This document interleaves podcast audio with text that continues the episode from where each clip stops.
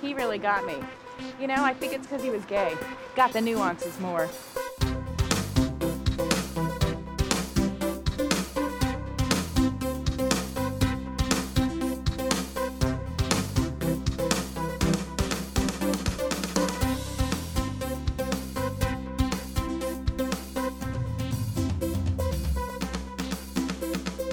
Gotta get me a gay, Mickey.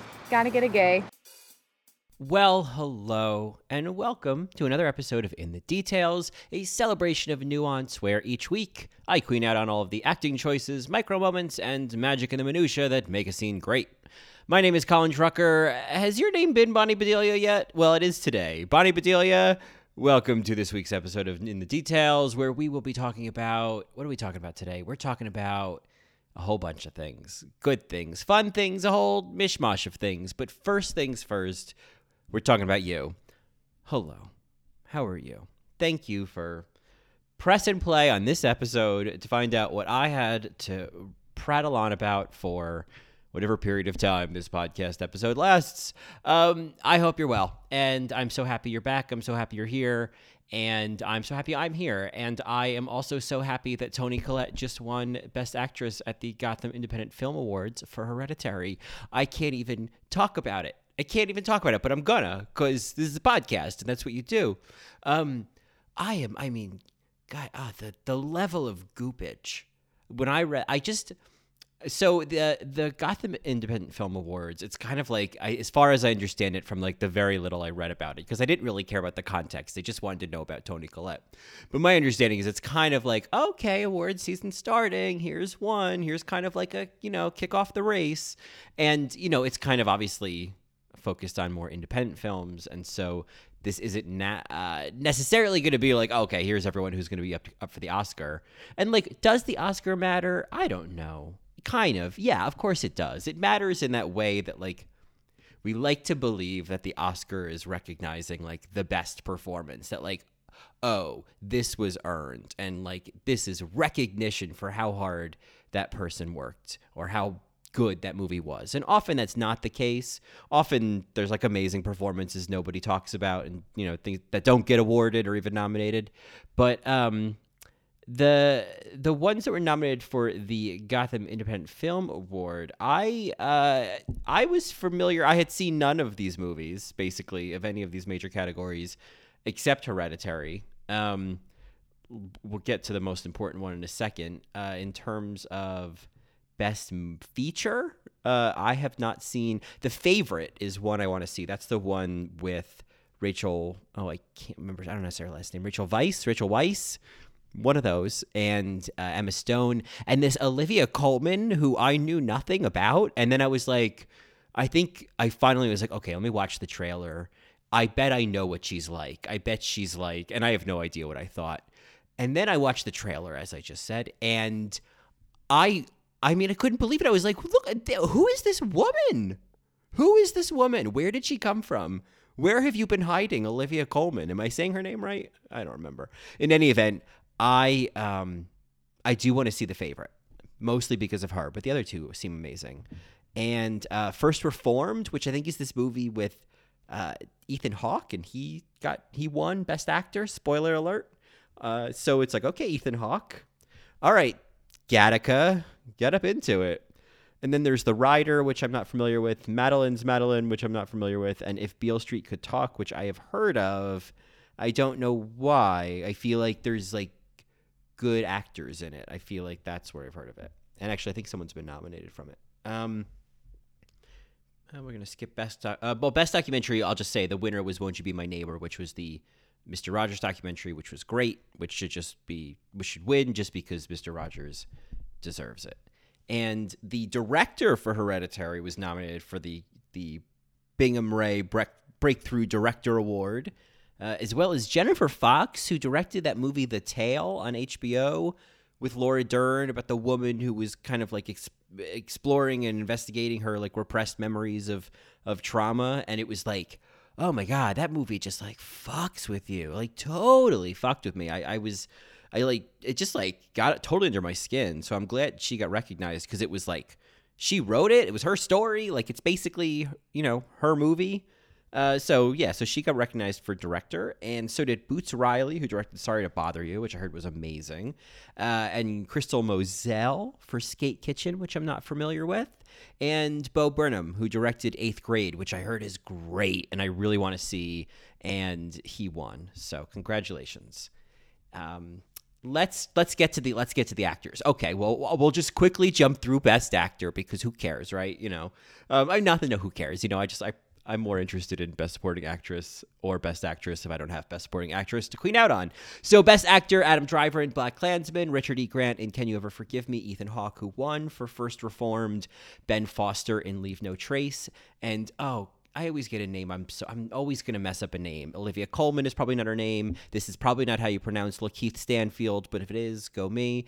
In Sorry to Bother You. Uh, and then let's get to the meat of the matter. Best Actress. So I have not seen any of these other ones, as I said, but I've heard of most of them. So Kathryn Hahn in Private Life, which is on Netflix, which I think is in my queue or in my like recommended. And I guess now I'm going to see it because she she got nominated. And I feel like Kathryn Hahn is one of those actresses who you kind of see in a bunch of stuff. You're like, oh yeah, yeah, she's good, she's good. And then like one day you're like, oh yeah, she's actually amazing. Where had she been all this time? And you're like, oh yeah, she's been working this whole time. Like I I remember her immediately. Um, I stumbled on that word. I am I going to edit that out? I don't think so. I don't feel like editing that much. Uh, I remember uh, Kathryn Hahn immediately. I think of um, Parks and Rec when she played the um, political advisor Jennifer something. Um, don't remember her last name, but she's she's great. Like she's just like so in her wheelhouse in that role, and uh, I think that she also does uh, apparently great dramatic work. So I think that's where I'll what I'll see in that movie. But anyway, uh, she got nominated, but she did not win. Uh, so too did Regina Hall in Support the Girls, which is like a I'd heard of this. It's like a um, a day in the life of this manager of a kind of like Hooters type restaurant, and it's supposed to be great. It's supposed to be nuanced as fuck, and she's supposed to be great in it. Uh, let's see. There was also Michelle Pfeiffer in Where Is Kyra, which I had not heard of, but I I think Michelle Pfeiffer is great. I think that she can. Uh, I think she's kind of like a Nicole Kidman. I kind of like forget that there's something kind of haunting about her. There's something that she can evoke that's sort of like, ooh, you are a you are an interesting witch. I'm into this. So I'm definitely gonna check that out. And then, and I feel like this is like the the the best actress nomination of the year. This is like the one that like maybe is supposed to win, uh, which is Glenn Close and The Wife, which I haven't seen, but it's like I my understanding is you know Glenn Close has been nominated like 7,000 times and she's never won. And I think what I understand about this movie is it's about this like wife who's like not getting recognized that she's actually like the the brilliance behind her like um, award winning author of a husband or something like that. In any event, I feel like there's some real dramatic, like poetic irony here that, of course, they're going to give it to her on the wife. You know, even the picture, if you go on the website or you're not, I mean, if you go all the way to gotham.ifp.org and you look at the list of nominees, like the picture they have of her uh, as the nominee for the wife, like she just, it looks like it's Glenn Close at every Oscars award ceremony waiting for her name to not be called. You know what I mean? Like I, it's it's kind of perfect, but it's really just a shot of her in the wife. Um, I guess feeling similarly. Anyway, all that to say that none of those four women, who I'm sure are amazing, won because Toni G.D. Collette won for Hereditary. Like just that, like I was concerned that I was making too much of it, and I know I'm not like the only person talking about how great she is in that, but I just thought maybe maybe this is just way too much of stuff that I like. And so I'm just like really subjective about it because it's a horror movie. It's a it's a mother in distress. It's grief. It's lots of crying. It's lots of emotions. It's lots of Toni Collette. Like she's just like, oh. Oh, you know what else? Oh, speaking of Toni Collette, I recently uh, I flew to California recently and I watched on the flight there I watched Little Miss Sunshine. Now, I have seen Little Miss Sunshine before. I saw it in the theater when it came out. Uh, not that that matters. Hey, I saw it in the theater when it came out. Like it doesn't. That doesn't make me cool. I just mean it's a movie that I've I kind of jumped on right away. There's so many of these other movies. It's like where have I where have they been all my life? Where have I been all their lives? Where has Olivia Colman been all my life? Who is after Peppermint? Uh, these are the questions worth asking. And so I was like, oh, this is an easy, familiar movie. I'll put this on. And it's Toni Collette. It might be nice to kind of see her again. Um, and that movie, oh my goodness, that movie is so good. I think I'm going to do an episode on Little Miss Sunshine because it really is. It, it does so much storytelling in the details, which is the name of this podcast. You know, in the details, a celebration of nuance, uh, and and I and I hadn't appreciated like even in the first like 10 minutes of the movie how much work it does without ever feeling like exposition. And that is so hard. Like they, they get away with it so seamlessly. I'm just so impressed. And Toni Collette is fantastic in this movie. She's so great at portraying what it's like to just be a mom you know, in that way of like not to be a mother or, you know, to be mommy, but to be a mom. And I just I I love that. I love how accurate it feels. And I like I mean the rest of the cast is great. Uh Greg Kinnear, who I I then watched Actually, that's so funny. It was a, a Greg Kinnear sandwich this trip because I watched As Good as It Gets on the flight home, which was a red eye on Thanksgiving night, uh, which was the worst experience ever. I don't even want to get into it, but it, it wasn't like I've had worse. But like, I I don't think red eyes are a good idea unless it's like a medical emergency, you know. So but I did watch as good as it gets, and Greg Kinnear was in that, and I like him. He's I don't know. He's uh, it takes a lot for me to like be interested in a in a male, you know, actor, and in, in a in a interested in a man. Obviously, I'm interested in men, obviously, but uh, you know, like obviously, I'm also more drawn to women. That's what we've mostly been talking about for like 17 episodes. So I I fully appreciate what he was doing in this movie. I really, I just like him. I don't know. I just like him. I just think he's great. Uh, Alan Arkin, uh, which I think he was nominated for Best Supporting Actor. He is so goddamn good in this movie. He's so funny. Uh, I saw him. We did a we did a Patreon episode on All Right Mary. We did uh, Edward Scissorhands, which I hadn't seen in a million years, and I forgot he was in that. And he's great in that. He's just he's a he's a great actor. And Steve Carell, who I think is probably like one of my favorites. I I could queen out on Steve Carell all day, and I will. There will be things coming up, The Office related things coming up, little Easter egg breadcrumbs. Um, that there are going to be the office related episodes coming soon because I that show is is a study in nuance. Um, but anyway, I'm like covering 17 topics at once right now. Um, yeah, so he's in it. He's amazing. And then what's his name? Paul Dano's in it and like an earlier role, and he's also great. And Abigail Breslin, who's nominated for Best Supporting Actress, is actually fucking awesome. She's I know I'm not really using any descriptors here. I'm just saying they're great, they're great, they're great. But like that was what I came away from this movie feeling was like, wow, this movie is great. It I uh it was so much better than I'd appreciated. I had not fully recognized the story that it was telling. You know, like I hadn't really put it together the first time I saw it, and I really appreciated it the second time around. So like that's a little preview. When I actually talk about Little Miss Sunshine, I'll actually like use details since that's part of the name of this podcast. But anyway, all that to be all that to say, little Toni Collette uh, wins wins best actress. And and if this is all she gets the whole award season, I'll take it because at least there was a moment of recognition and like the the I like obviously I was like I went on Twitter, I'm like I need to find my people. Who else is excited? And it just like I think it's kind of like this podcast where it's like people who are like into this. I'm like, oh, thank God, here's my people. People who are the this is the highlight of their day is Toni Collette winning Best Actress. like, yes, Hereditary is getting recognition.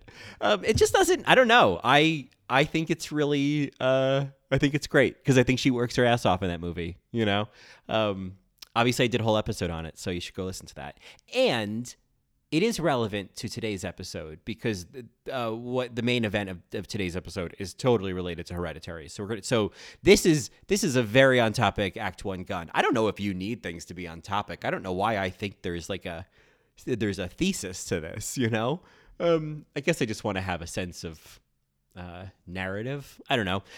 That being said, I'm now going to talk about something that has nothing to do with Toni Collette or uh, Don't Go to Sleep, which we're talking about today, or Uh, anything else other than the fact that I guess it I guess that's a lie. No, because I talked about this last week. So um, I obviously last week's episode was all about uh, spooky soundtracks and spooky synths and other soundtrack surprises, which I had so much fun doing that episode because it was just like I felt like I was just discovering things. I wasn't like pulling things that I already knew. I was like, oh my god, and then I found this. So uh, I almost like it was like I got more out of that episode than maybe you guys did. I don't know. Uh, one of the things I mentioned in that episode is that uh, is Suspiria and Goblin and the Suspiria soundtrack, and then I mentioned how Amber in Australia pointed out that Goblin was touring and they were performing the soundtrack of of the original Suspiria live, and that they were going to be in Brooklyn, and it all worked out that they were going to be at a theater ten minutes from my apartment you know, I was going to be home. It was going to be the day after I got back from from California. It all worked out perfectly.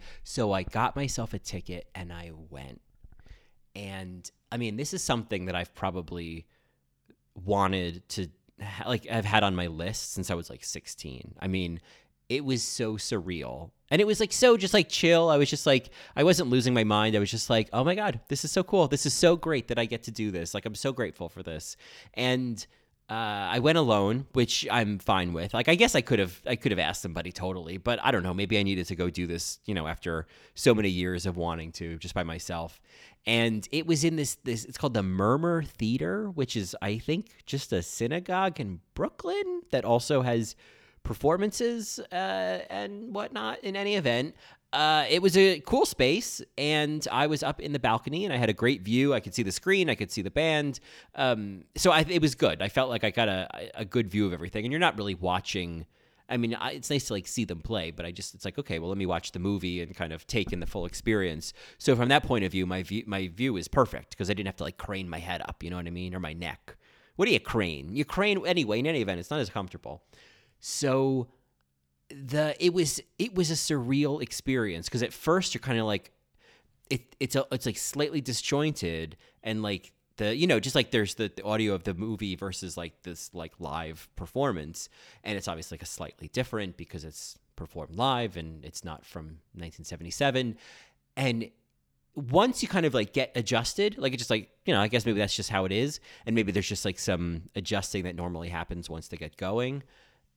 In any event it was just so cool. There were so many moments. I think my favorite thing about it, I mean, it was just like there were moments where you you actually kind of forgot that it was live because it just sounded so good. Obviously, there's no singing, there's no vocals, so there's not any of that kind of like difference between hearing recorded vocals and live. But uh, yeah, it was like it it sounded incredible. It was like there was um, you know, there were like the synths and keyboard, and there was someone on guitar, and there was someone on the oh, what is it called? The bouzouki? Is that what it is? Oh, I'm gonna Google it while I'm sitting here in front of this computer. Yeah, I think I'm probably pronouncing it wrong, but you know what I'm talking about. It's that like guitar thing. Oh no, I pronounced it correctly. Why do I always think I pronounce things incorrectly? I'm on this. Um, and and then there was a guy on the drums, and I think my favorite part was that there were a couple scenes, and particularly at the end. I think, as we discussed last week, music is not my forte, uh, but it was, uh, in any event, it was a percussion situation, and it just like took over. And you you might think, oh, some of the nuances of the other instruments might be getting a little bit lost, but this was so cool. This was like a reason to see this live. It was like the things that they could do differently live was just like creating this like it was just like these waves of of of like rushing, whooshing, snary drum sounds. Oh man, I wish I had like figured out how to talk about this before I recorded. In any event, it was it was so cool. And it just was so over like not overwhelming but just it was just like waves coming over you. And it matched the movie so well because the movie is so over the top. Like the visuals i mean it was like this remastered version. And typically like i I think the only other time that really meant anything to me was when I watched Texas Chainsaw Massacre and I was like, "Holy shit, this movie looks amazing." But then it was a, you know, remastered version of Suspiria, which is a visually stunning movie, obviously. And so uh, it just looked even better. I mean, it just all of it, everything was enhanced. And it was, yeah, I mean, it was also there's like this feeling of like Suspiria fever, you know, just like of the new movie, the new one coming out. And I don't know, it just, uh, it's fun to see this kind of like celebration of something, uh, I don't know, that I, I've, I remember kind of loving as a kid and just being this like 16 year old in New Jersey listening to Goblin on my like Walkman disc player on the bus. You know, like it's so weird that then there I was in this theater full of people who were just like getting their fucking lives. And it was a very, um, I mean, not that I was really analyzing or not that it mattered, but as far as I could tell, like the demographic was was pretty heterosexual. Um, uh, very obviously very masculine, but like lots of women. I take that back. I didn't say obviously because it, it, was in particular. I was up. I was up in the balcony, and there was two couples in front of me. It was it was almost like a cliche of like guys who were into horror movies. Like they both had like you know noticeable facial hair and like beanie hats and jean jackets, and one of them one of them was like some like death metal band and the other one it was like some custom jean jacket with like an with like a poster print from of driller killer on the back and I, and their girlfriends were like totally into it. They weren't like being dragged along. Like all four of them were equally excited into this and so it was fun to kind of see these couples just like queening out together. It was really sweet. Uh and I I did not sit there and feel like I was just like this weird, lonely loser behind them at all. No, I didn't. I did not feel that way. I was fine. Um, though, we like sitting there alone, I wondered if people were like, "Who's?" No, no one was wondering. We're not even gonna like pursue that thought. No. Moving on. Okay. So let's get to the main event. I mentioned this, I think, last episode. The 1982 TV movie "Don't Go to Sleep," starring Valerie Harper, Dennis Weaver, Ruth Gordon, Oliver Robbins from Poltergeist. Uh, and oh, who? What is the little girl's name? Oh, I should have pulled up the IMDb before I started all this. The little girl, uh, the the daughter, she's like stopped acting or I don't know what, but she is, she's a really good little actress. I I need to find her. I need she's she's like my own personal Swan Brooner y'all know about Swan Brooner, you know, the like the HBO documentary about the child beauty pageant uh, kids and and you know sort of following different stories and one of them was this little girl named Swan Brooner in Florida with her like, you know, ashtray of a mother and it, it was uh, this whole oh my god. Uh, what's called Living Dolls? Is that Living Dolls? Oh my god. I need to do an episode on that. Swan Brooner. What a what a character. Anyway, I there's so many tangents. What was the little girl's name? Oh, her name was Mary. Oh, her name was Mary, played by Robin Ignico. She doesn't even have a picture on IMDb. Let's click on this, Robin. What did? Why did you stop? Oh, she was an Annie. Ah, what was she an Annie? She was an Annie. She was Duffy. So she was in one episode of a TV show called Simon and Simon, which I think probably didn't last many more Simons beyond that. Uh, she, and then yeah, then she was she was in Don't Go to Sleep. She was in Cry for the Strangers, which I think is another creepy TV movie from the same year. Boy, she was just like crapping them out. And then, oh, she was on a couple episodes of Trapper John MD, which I know nothing about. All right, so here's the weird thing a spotty little career in mostly TV stuff. Uh, through 1987 and then nothing. And then in 2015, there's a movie called No Solicitors and she is credited as burglar. What's going on? How is this possible? Oh, it's a horror movie. Oh, Lewis Cutterman is a well respected brain surgeon and happily married with two beautiful children who run the family business. They are model citizens within the community. A simple visit. Oh my goodness, this description is telling me nothing, and I have to click to read the full summary. This is long. Oh, when the solicitor finds out, oh, oh, oh, no, oh, we're not going to keep reading this. This gets gross. Okay, so I have a feeling that that that's a different Robin. In any event, I don't know what happened to her, but she's great in this movie. Here's the thing I don't want to ruin the whole movie for you, and we're not going to go into the whole thing because I just want to focus on uh, just one scene because that's kind of what we do here and in the details, the celebration of nuance. It's not, but I kind of try to do that as much as possible. It's just like stick to one scene because, uh, I. I don't uh, this scene. Okay, so okay, let me set up the movie as much that you so that you know what's going on.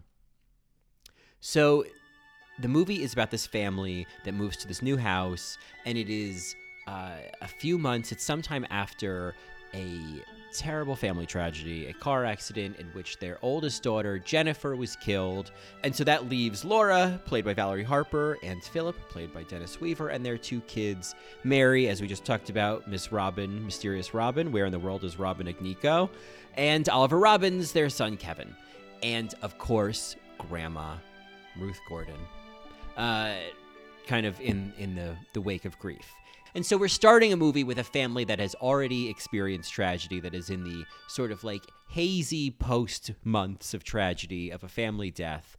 Very similar to how Hereditary quickly kicks off with the grandmother dying. And so there's that right away of like, okay, these people are already, you know, on on loose legs. You know what I mean? Like this is I don't think that's the expression, but I'm using that. So then Mary starts getting visits from Jennifer at night and shit starts to go down. Let's just say that without telling you everything that's going to happen in this movie. So, uh, yeah, and much like Hereditary, don't go to sleep. Either you would say they don't pull any punches or they totally pull some punches, but in any event, things happen that you you don't think a movie's going to do, especially a TV movie. Like this is I don't want to say it's a mean spirited movie, but it's willing to um it's willing to kind of veer off of a safe narrative and do things that you think, oh, a TV movie would never that would never happen. And so I do have to ruin this movie slightly. I have to tell you about two of the characters' uh, fates because it, it kind of it's it, it, you just I, I can't help it i'm sorry if you don't want this spoiled you can stop here you can go watch the movie you can come back i think a lot of a lot of what fascinates me about movies like this is not so much what happens, but like how they do it, you know, like how they show it, like the technique and the nuances and the details. And so that's kind of like the spoilers are kind of like secondary, you know, the narrative is secondary to like the the art of how they constructed it. You know what I mean? Um, not that the story isn't strong, it's just kind of like what I queen out on. So uh, essentially uh, one by one, the family starts to follow in Jennifer's footsteps, uh, starting first with the poor grandmother, played by Ruth Gordon. And uh, what also kind of is happening in this movie is an unraveling of of what led to this car accident. One of the elements of that led to this car accident, of course, is that the family was visiting the grandmother before, and she had kind of insisted, you know, have one more drink, you know, oh come on, stay, have one more. And so, you know, Philip was a little bit you know, a little bit loosey goosey behind the wheel, which didn't help matters. And so um, there's this confrontation that Philip and Bernice, you know, grandma have because, of course, Philip has developed a drinking problem after the accident. And Bernice is kind of asking him, oh, well, you know, how many of those have you had? And then he's like, oh, who are you to question me? You're the one who was saying, no, have one more. And, and kind of implying that, that the car accident was her fault. What are you trying to tell me, Bernice? You trying to tell me something? Nothing, just you know how you get when you drink martinis. I don't know how I get. Why don't you tell me, huh? I'd like to know. Tell me, how do I get? You know. Oh, I know, all right. I know. And who was it that kept pushing martinis in my hand, huh? Who was it that wouldn't let us go earlier when everybody was all right, huh? Who was that? Who was it that kept saying, oh, come on. Phil. Just one more. Have one more. Just one for the road. Who was that? Where are you going, Bernice? Come on, Bernice. Don't be a party pooper. Just one more. Why don't you have one for the road? You know, because Bernice just kind of like she just turns and walks away. Like she she won't even engage with him as he's yelling at her, and there's this amazing way that she like walks away and she like pads away in these little like these little pants like she she she's just this tiny little woman she's not frail and that's like i feel like worth noting as i always think of ruth gordon as like she's small but like she's a tough lady you know what i mean but in this scene she she appears so frail and part of it is like she's much older of course and uh, she climbs the stairs and it's the way that she like holds the banister and and moves at this kind of I don't know, labored sort of pace. Like it, you can kind of see the emotions taking over her as she's uh, climbing the stairs to her room, and as she gets getting closer to walk into her room, kind of walking towards the camera, we're seeing her face start to break, and it's like it's so rare to see like Ruth Gordon like in a moment of weakness, you know what I mean? And then she looks over at this picture of Jennifer that she has on her dresser. wasn't my fault.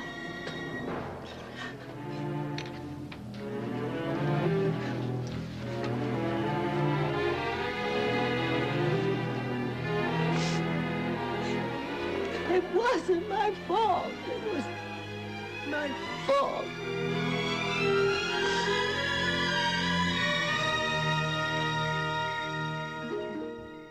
like just the way that she like the, the nuance of the way that she delivers that line I, i'm just obsessed with it's just she finds this like depth in there that actresses like her would do you know it, it, it's like something that that geraldine page or or you know sandy dennis would do is they find this like weird way of doing it you know um and so not long after that of course uh, grandma dies of a heart attack um, which involves an iguana which i'll save you you can you can watch all that yourself. So unfortunately, Ruth Gordon does exit the movie at some point. But you, when you see a movie like this and there's a grandma, you're like, chances are grandma's not going to get through this. It's kind of like I don't like any time the dog dies or the cat gets hurt or anything like that. Like I should be bookmarking doesthedogdie.com you know, but I also feel like does grandma doesgrandmadie.com. It's basically does does grandmadie.com is just a website that just says yes. Cuz grandma almost always dies. Uh, I know there's exceptions um, in any event. So then, after Bernice's, dis- you know, disposal, the next to go, unfortunately, is poor little Kevin. Poor little Oliver Robins didn't fare any better as a freeling in the in Poltergeist. Well, he did because he didn't die, but in this one, uh, his he uh, he goes up on the roof to get his frisbee, which of course Mary threw up there. Um, you're like, Mary, why did Mary do that? Well, you'll have to see the movie to find out. In any event, Kevin slips and falls, and it's implied by a scene that's happening simultaneously of uh, Laura in the kitchen of her dropping a watermelon as it like splits on the floor. You're like, oh, that was Kevin. And I was like shocked. I did not think that Kevin would get killed. I just, I, um, whoa, whoa, TV movie. But what that inspired is is this scene that I have I have rambled on and on. We finally got into the scene. Now, here's the thing. I do really think you need to see this before. I, I, I think I'm going to do my best to talk about it, and I'm going to play it. You're going to hear it, but there's so many nuances to kind of the facial expressions and whatnot that I think are worth seeing. So, here's your options. In the in the description for this episode, I've linked to a YouTube uh, to the whole movie actually on YouTube, but I've linked it so that like it starts right at the beginning of the scene. So you can just watch the scene. You don't really need to watch the rest of the movie. Um, you know, to kind of, we're going to talk about it here. Um, or you can go watch the whole movie, or you've already seen it. You're like, girl, get into it. You know, like, let's talk about it. You've taken this long. And I'm like, I get it. I get it. So, that being said, here's what happens. So, Philip is he, he's sauced. He's just totally sauced. And he is in Kevin's room and he is trying to figure out what Kevin's iguana, Ed, the iguana that scared Bernice to death, what he eats. He's trying to get him to eat. And he's like, oh, come on, buddy. I'm just trying to get you to eat. And, you know, failing miserably, I think he throws some like iceberg lettuce in there. I'm like, well, girl, get some romaine. They figured out that, now, who knows when you're listening to this episode, but as I'm recording this, they've discovered that you know uh, the the great the great romaine crisis in the United States has been localized to like a couple areas of California. So stop burning your romaine. Um, but anyway, uh, then Laura comes in, and I'm gonna play the scene here so you can hear it through. But just to kind of like set it up, and then we'll kind of go back and talk about parts of it. But just to kind of set it up, you know, he's he's over by the iguana tank, and and she's kind of behind him and to the right at the door of the room. So uh, that's kind of like the setup and and throughout the scene as she gets kind of like heated she does kind of pace a little bit but pretty much stays on that side of the room and he stays on his side of the room. And uh yeah i think the best thing to do is to just listen to this com- listen to this argument listen to this amazing scene and then we're going to go back and talk about some of my favorite nuances cuz oh okay. Let, i need to shut up and let you hear this. Go for it. I don't know what he eats. Gonna die if he doesn't eat. Phil, My son's pet. I didn't even bother to find out what the damn thing eats. Look, don't worry.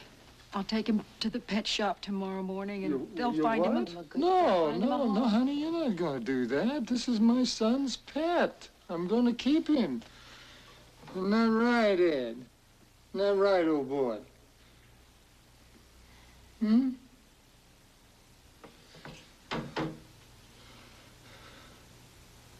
I don't know what he was doing up on the roof anyway. I told him a hundred times. He used to climb on the roof when I was a kid, but I never fell off. I should have never given him a frisbee. Bill, please stop. I don't drink. You are drinking too much, Philip.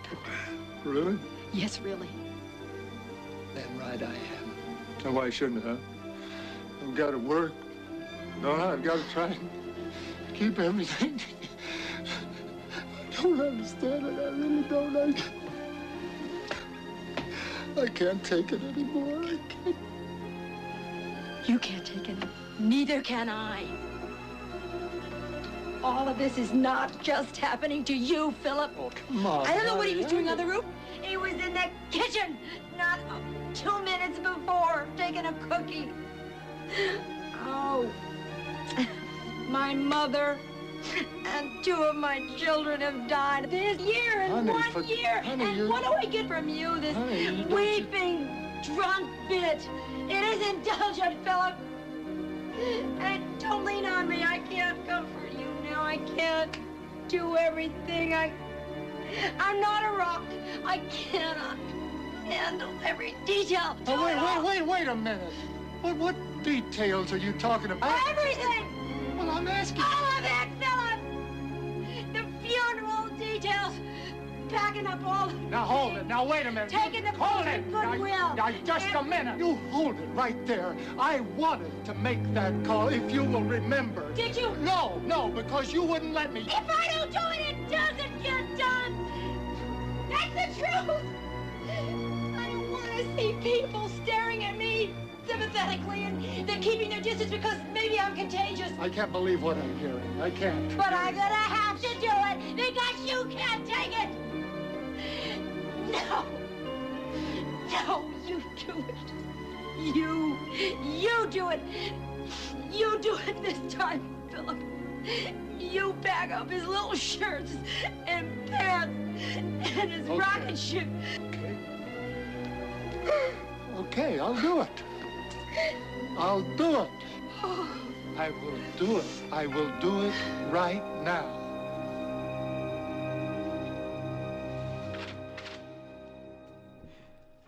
Ooh, okay. Right? That was a lot. That was a lot to take in. Let's catch our breath.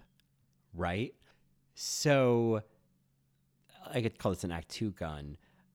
Once we're done talking about this, obviously we have to talk about Hereditary and we have to talk about that scene. I played it last week. I'm going to play it again. I just this this scene and some of the and I, I would say that that dinner table argument in Hereditary for me are just like these cousins of just like whoa whoa shit got real you know?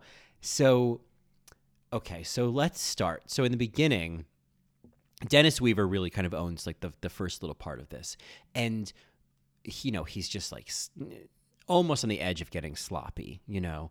And I love that part where he just like breaks down in the middle of what he's saying, like you know I love talking through tears, and it's very specific. Like you, you have to do it. I think. I mean, what do I know? But my sense as an actor is you have to do that in a way that like you have to have no vanity, you know, I think, right? Because, like, that's such a potentially ugly moment. And you have to be willing to be a Viola Davis and let the boogers out, you know? And there's going to be a whole episode on that, too. Bookmark that.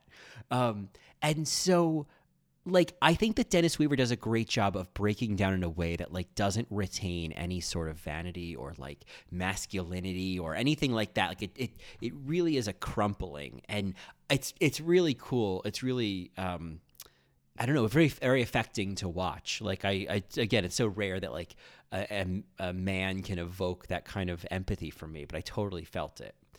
But then, like, oh, Hurricane Valerie starts, and and we go into this this next part.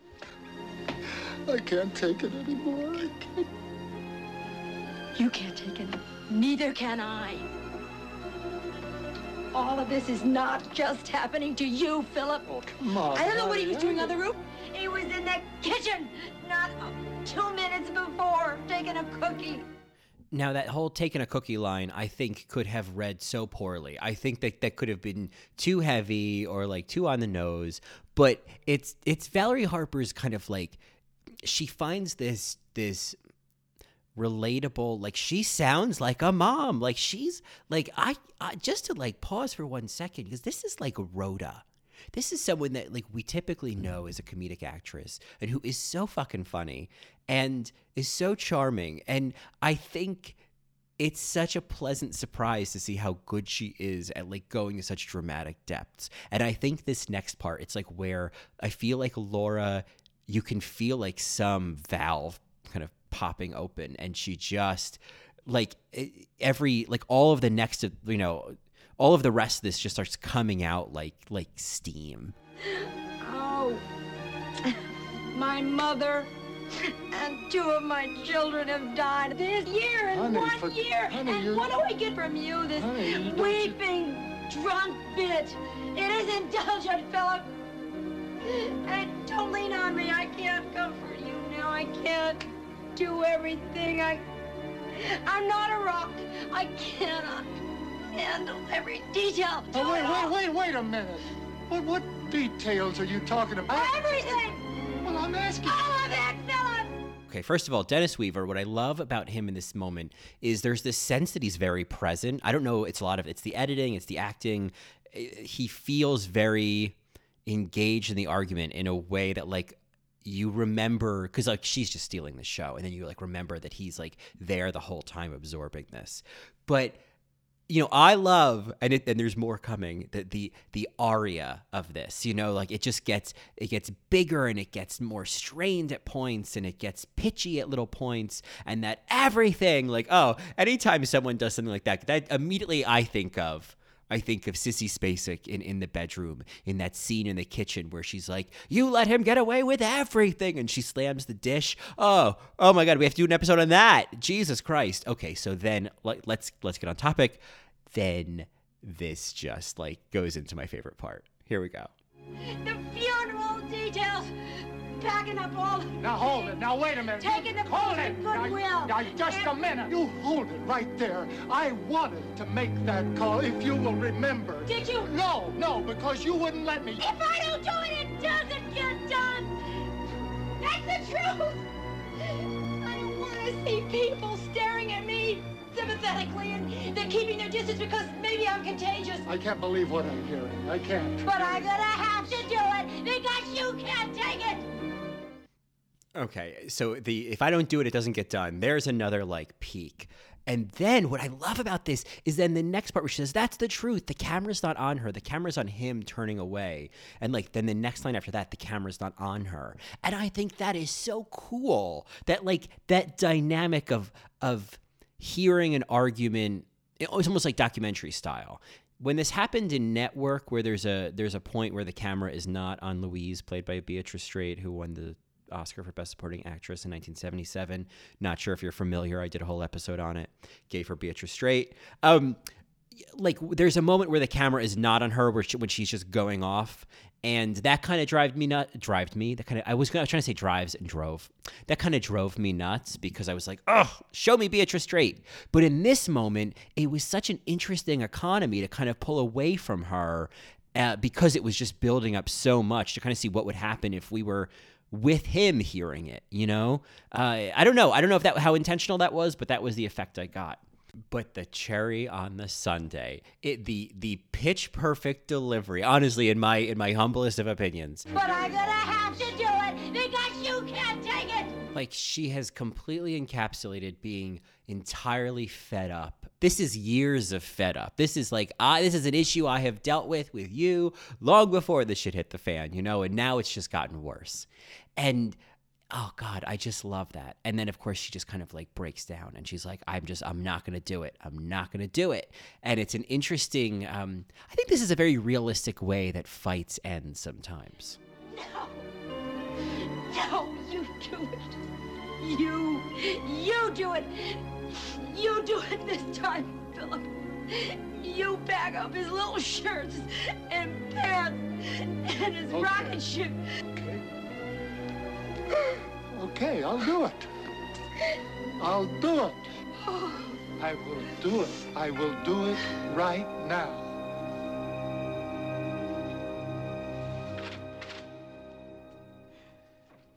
The sort of minor silver lining on this rain cloud is that they do end up finding the iguana food in the closet. So at least they can feed the iguana. They can keep one thing alive, you know, uh, which is that's a mean thing to say. But in any event, I, you know that I, I feel like Marco has been. I think he's probably been meowing probably this whole episode. If not, he's doing it. He just recently he just did. He, it's this thing. It's like he knows when I'm recording, and he gets he gets like this. I just thought I should mention it. So obviously, as I mentioned before, all of this is vaguely reminiscent of Hereditary and some of the notes that it hits. And so I think purely because maybe you didn't listen to last week's episode, and in that case, come on, go listen to it. What are you doing? Um, this is the dinner table scene from Hereditary, where I think that. Uh, the way that she goes, um, because nobody takes any responsibility for anything they've done, um, is is pretty much on par with, but I'm gonna have to do it because you can't take it. So here is that amazing moment. Don't you swear at me, you little shit! Don't you ever raise your voice at me! I am your mother! Do you understand? All I do is worry and slave and defend you, and all I get back is that fucking face on your face! So full of disdain and resentment and always so annoyed. Well, now your sister is dead. And I know you miss her. And I know it was an accident, and I know you're in pain, and I wish I could take that away for you. I wish I could shield you from the knowledge that you did what you did, but your sister is dead. She is gone forever. And what a waste. If it could have maybe brought us together or something. If you could have just said, I'm sorry, or faced up to what happened. Maybe then we could do something with this, but you can't take responsibility for anything. So now I can't accept, and I can't forgive. Because. Because nobody admits anything they've done!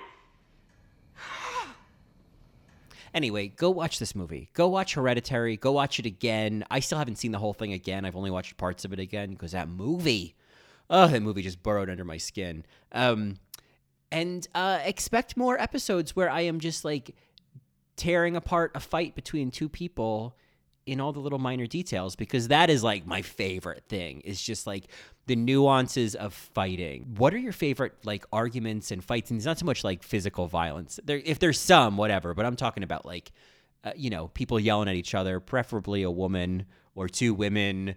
Let there be a woman in the room somehow. Um what fight scenes do you want to hear me just like queen out about. What fight scenes do you want to hear me queen out about, Marco? The one we're about to have when I finish recording? If you want to do that, you know how you can do that. You can just drop me an email at inthedetailspod at gmail.com. You can also uh, follow me on Twitter at Colin Drucker, and you could send me a DM there.